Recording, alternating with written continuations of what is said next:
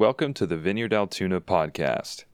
If you have any questions or just want more information, you can visit our website at vineyardaltoona.org or any of our social media platforms at Vineyard Altoona. And now, here's Derek with the message.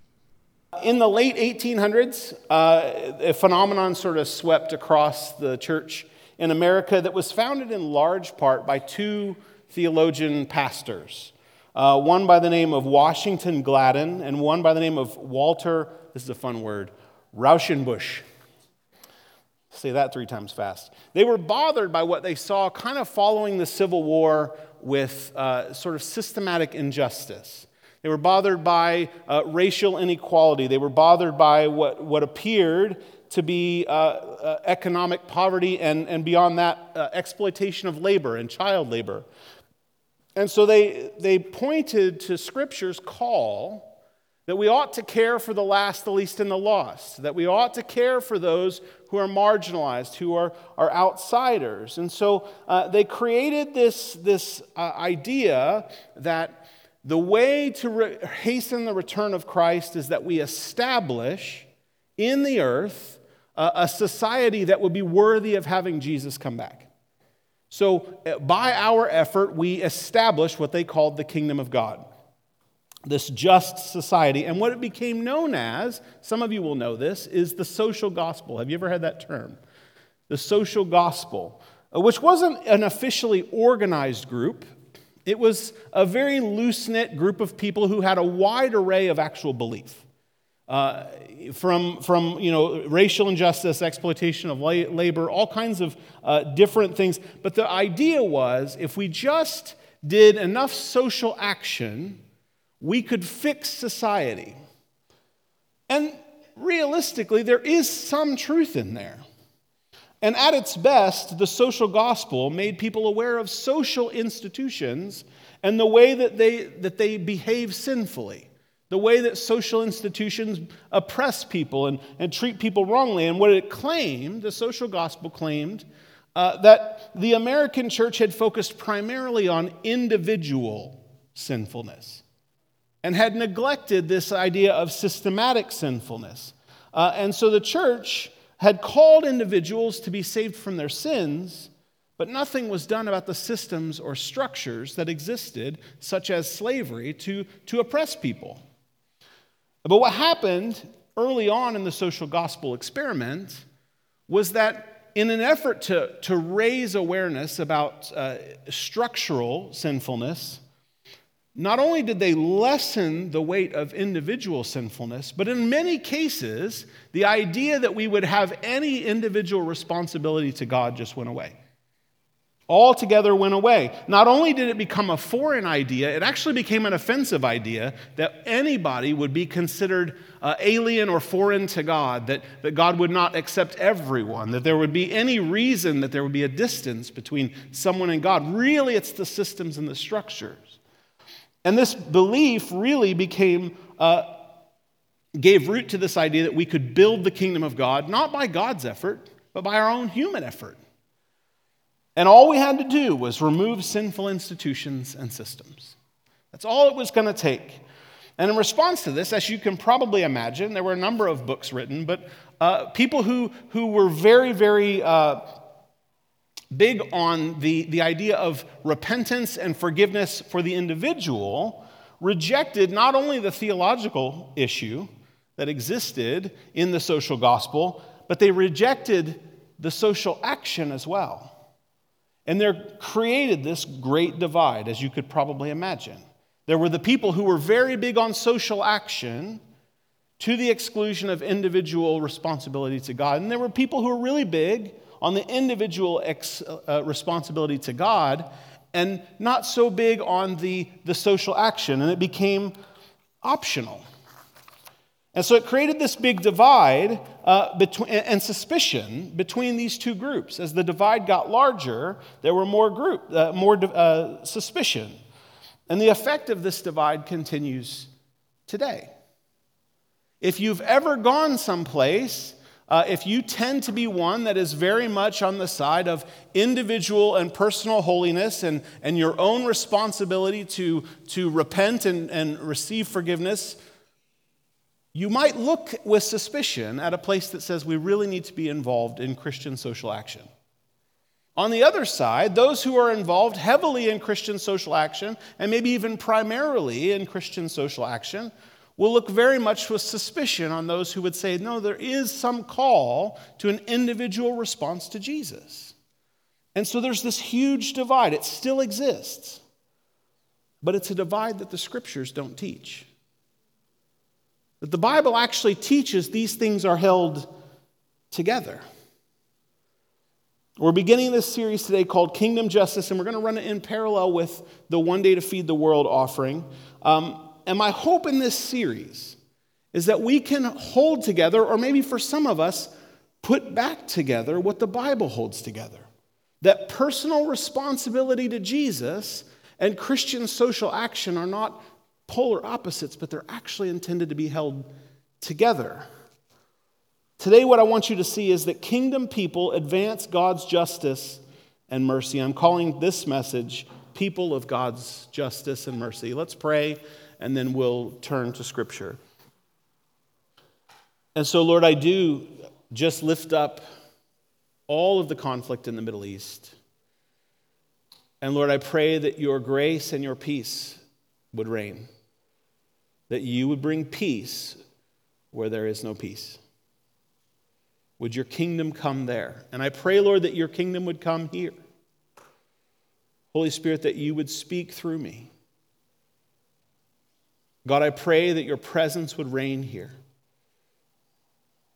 and that we would, Lord, experience the fullness of your kingdom today. That something of your kingdom would come through. Lord, would you put power on this message in Jesus' name? Amen. Amen. So it's really hard for me to sit and do this. All I want to do is get up and wander around. So turn with me, Micah chapter 6. Micah chapter 6. If you have a Bible. If you don't, there are Bibles up here, or like most of you, you're just going to wait till we put it on the screen. If you're looking for Micah, it's about like that in your Bible. That's how much goes on either side. It's in the Old Testament. Micah chapter 6. And as you're turning there, I do want to give you a little bit of context to make sense of Micah chapter 6. See, the nation of Israel was this small, powerless group that was enslaved in Egypt. They were a, a, a, group of people that really were not significant in the world, but they were slaves in Egypt, and God rescued them from slavery. And as He rescued them, He made a covenant with them, a promise, an agreement. This is uh, uh I will be your God, you will be my people. It was a, a king and a conquered nation treaty, a, a suzerain vassal treaty, for those of you who like big words. Uh, and basically, he gave them this is how you will know that you're living according to the way I desire. And he gave them the Ten Commandments. And in the process of that, this is how you would represent me in the world. I'm your God, you are my people, your job is to represent me in the world. And in, in the event that the nation of Israel would, uh, would just miss the mark, would mess up the, their, their covenant responsibilities, God created this sacrificial system uh, with animals that would, that would help them to, uh, to cleanse themselves again if they were to mess up. And then God led them into the promised land, and then uh, He gave them peace on all sides. The temple was built, and God's presence filled the temple. One of the surprising things about the God of Israel is that the God of Israel is a God who favors the powerless. It's the story of the nation of Israel. There are nobody who are enslaved, and God rescues them. That God is a God who favors the powerless. You see, the way the nations around Israel treated gods was they were the, the, the manipulated powers of the rich and of the powerful and of those who had means. The power of the gods was used for the benefit of those who were, uh, were of higher status, of higher class. But Israel's God was different. He favored the outcast. He was on the side of the powerless and the weak, and his expectations were that those who were his people would also be on the side of the powerless and of the weak. So when the rich and the powerful in Israel began to exploit the, the powerless and the weak in the nation of Israel, God's judgment came. And when God's judgment came, he sent prophets, uh, you know, all, a whole number of prophets through the Old Testament uh, to warn them that they were not living the way that God intended them to live. And one of these prophets is Micah. It's a, very, it's a fairly short prophetic book. Uh, there are a number of them that are longer. But like other prophets, Micah did three things. The first thing he did, did was he told the nation of Israel, This is how you have fallen short of God's expectation. Number one.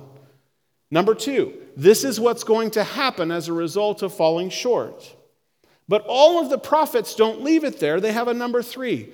This is the hope of the future. The judgment is not God's last word, that God's last word is grace, God's last word is restoration. So when we get to Micah chapter 6, Micah is in the middle of, of creating a, a courtroom scene and that you can look there. He's, God is bringing a case against the nation of Israel, and we're going to look uh, at just one verse. But because I think it's important for me to help you read the Bible responsibly, I'm going to read the, the seven verses leading up to it. We're only going to look at Micah 6 8, but I'm going to read 1 through 8, okay? But you see, you'll see this case that God is, is making. Micah chapter 6, beginning verse 1 says this Listen to what the Lord says. Stand up Plead my case before the mountains. Let the hills hear what you have to say. Hear, you mountains, the Lord's accusation. Listen, you everlasting foundations of the earth. For the Lord has a case against his people. He is lodging a charge against Israel. My people, what have I done to you? How have I burdened you? Answer me. I brought you up out of Egypt and redeemed you from the land of slavery. I sent Moses to lead you, also Aaron and Miriam. My people, remember what Balak, king of Moab, plotted and what Balaam, son of Beor, answered. Remember your journey from Shittim to Gilgal, that you may know the righteous acts of the Lord. It stops right there. That's the end of God's statement. And what he has done is he has said, Our covenant was made before the mountains and all of creation. And so he's calling all of creation as witnesses that the nation of Israel has not lived up to the covenant. And then he says, Do you remember where you came from? Do you remember who you were? You were nobody. What have I done wrong to you?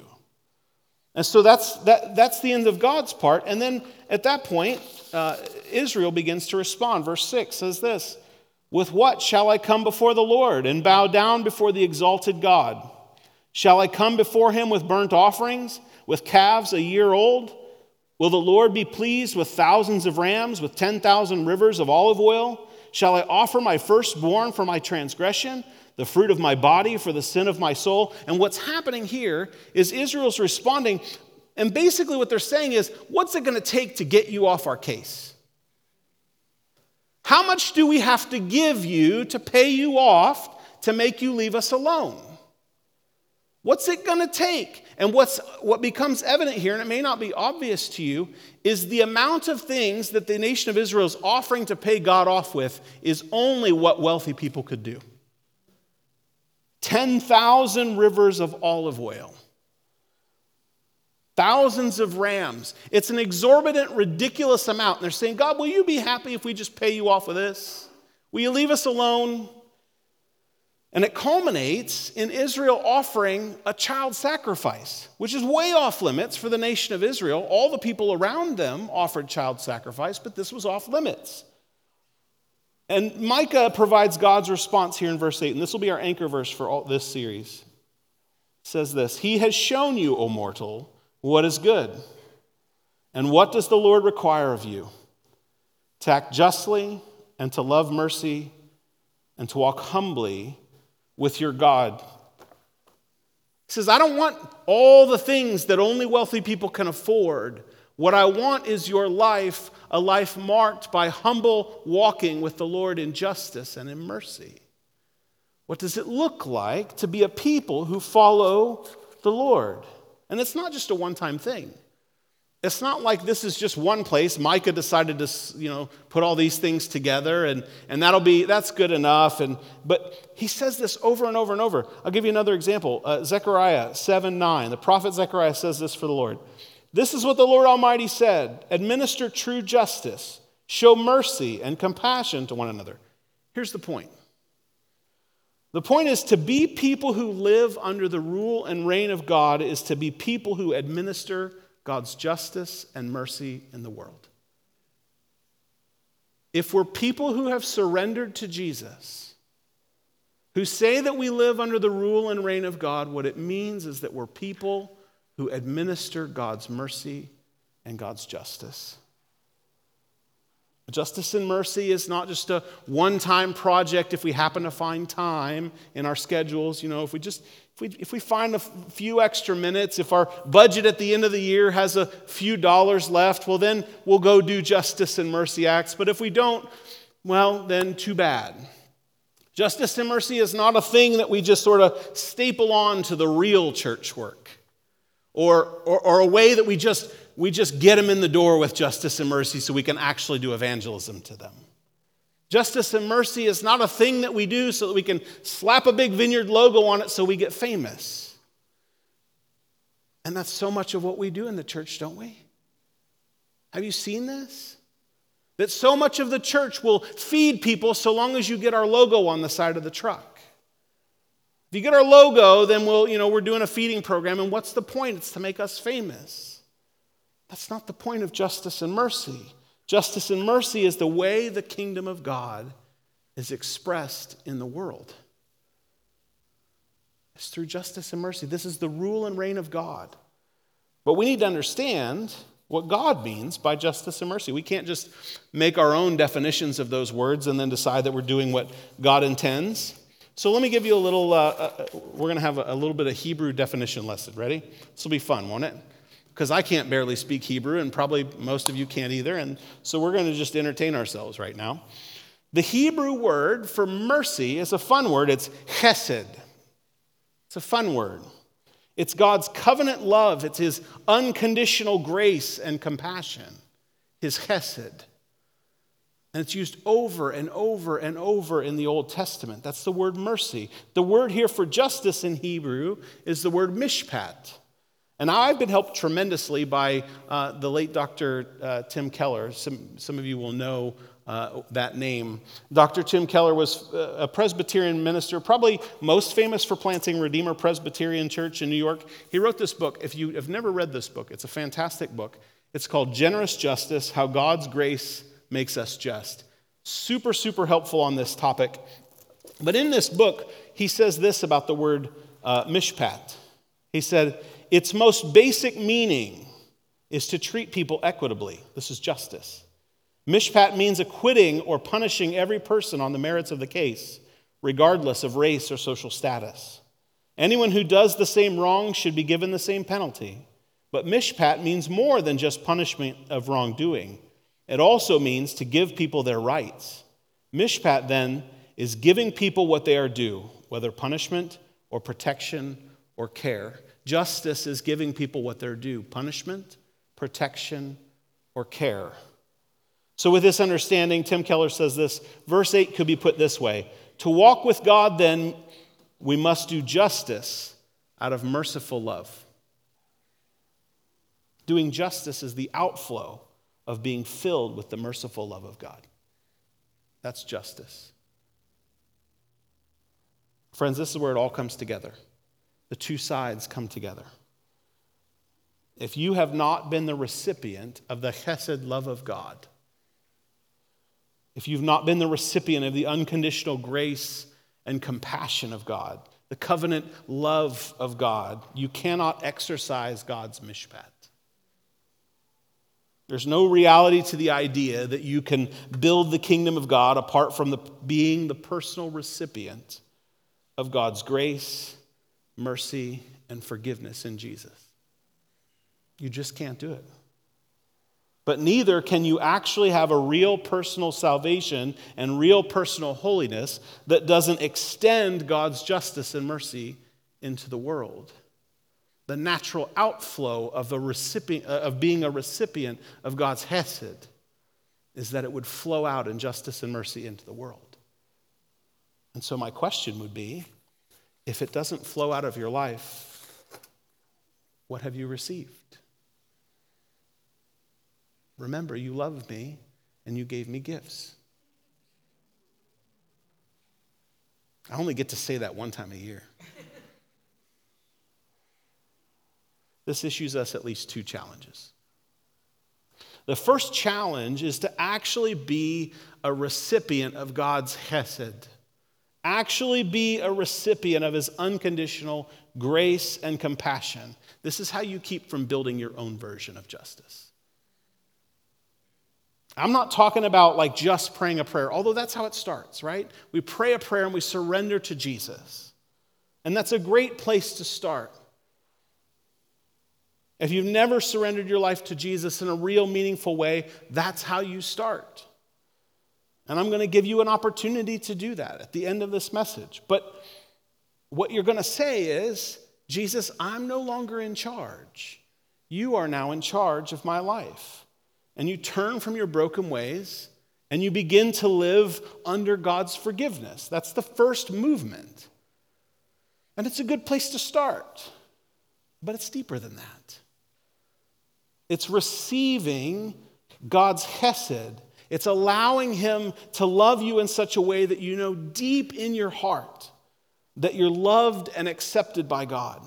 You know deep in your heart that God welcomes you, that He favors you, that He receives you, that He accepts you. You know deep in your heart that He delights in you. It's much more than a heady theological exchange. God, you give me your, your forgiveness. I give you all of my sin, and now I'm clean. It's knowing inside of yourself that God is proud of you, He delights in you, that you bring Him joy. That makes you emotional. It should stir deep within you. It should make you feel in your body what your brain already knows. This is receiving the chesed of God. It's not just a heady exchange. The way that I, my wife and I exchange love is more than I know she loves me. She told me the day we got married, and if it ever changes, she'll let me know. And she hasn't let me know yet that it has changed. But it's an emotional connection, it's deep. I feel in my body what my brain already knows. It's the same thing. Y'all just got married. You're beginning to feel in your body what your brain already knows. Right? There's something emotional about it, it's deep. It's this place where you actually allow Jesus to touch the things you don't want the world to know. It's much more than saying, God, I'm a sinner and I need your forgiveness. It's saying, God, you know where I was last night. You know the things I was doing. And you list them to him. And you allow him to take those from you. That's the chesed of God. It's allowing him into the real spaces of hurt. You know the way I've been wounded and the way I get triggered. You know the way. It's allowing him into the realness of your soul such that he can say, I delight in you. That's receiving the chesed of God. It's deep. It's more than just praying a prayer, although it involves praying a prayer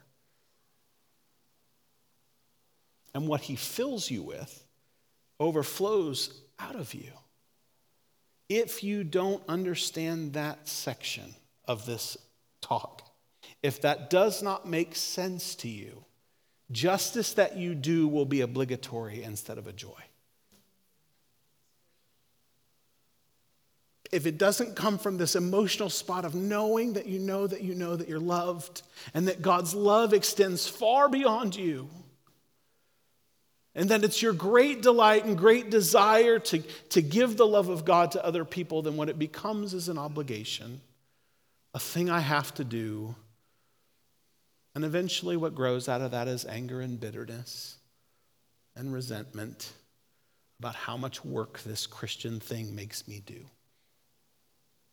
Anybody ever been there? Like I'm exhausted by the things that God has made me do. Because you've not been filled with the Hesed of God.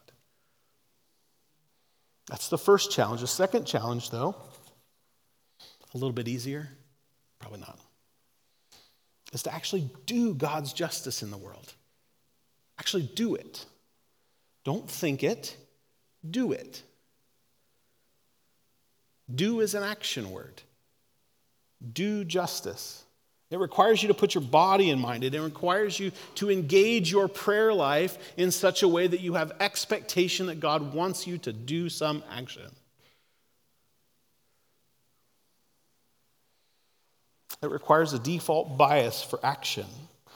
I think there's a lot of us, maybe this is some of you here, who would say, Well, that's, I, I, do want to do justice. I do want to do the things God wants, but I don't even know where to start. I'm not even sure where this begins. I don't know what to do. All through the Bible, when God's justice is talked about, the mishpat of God, four groups of people come up regularly.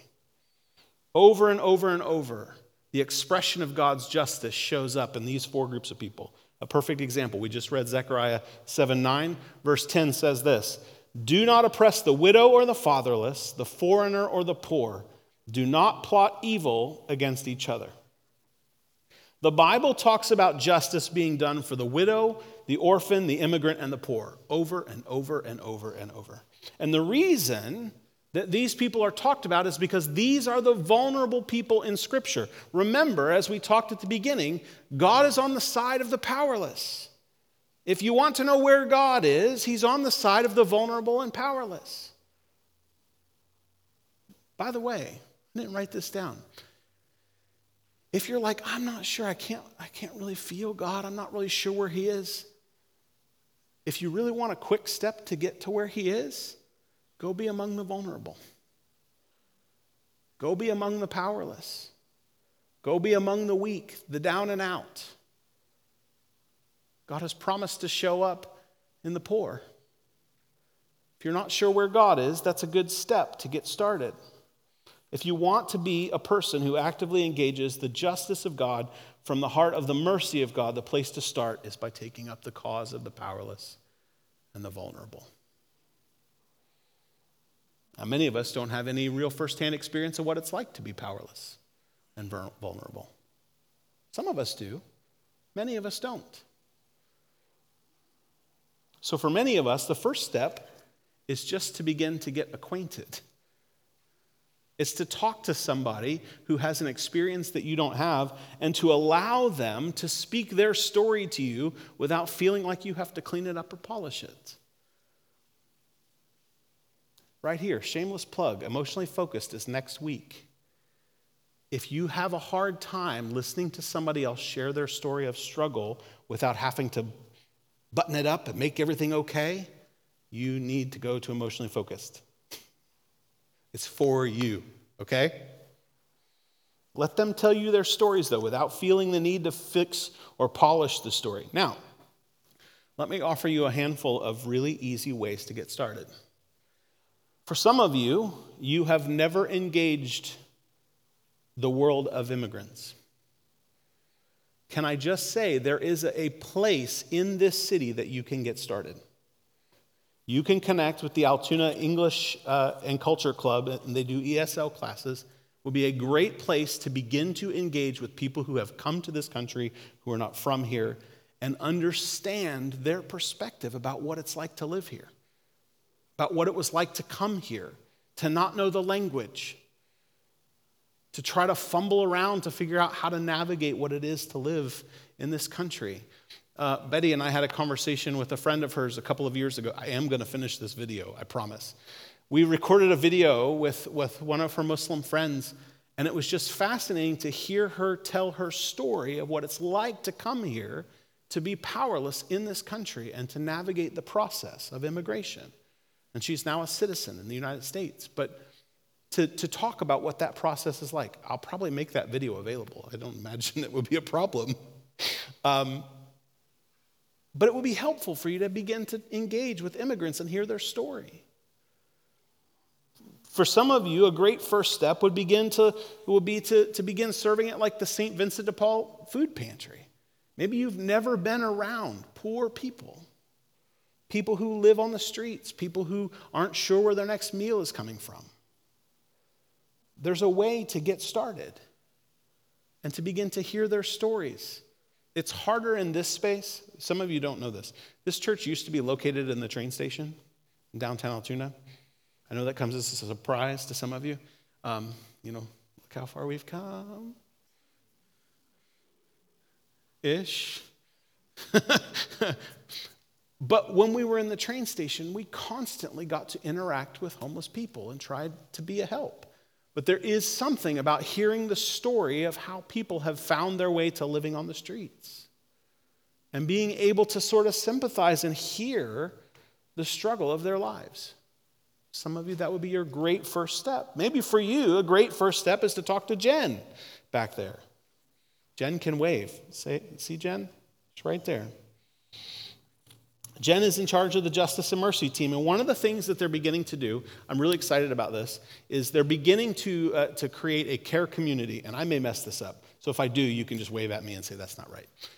But they're creating a care community uh, to, to, to come around those who work with the, the kids in the foster system.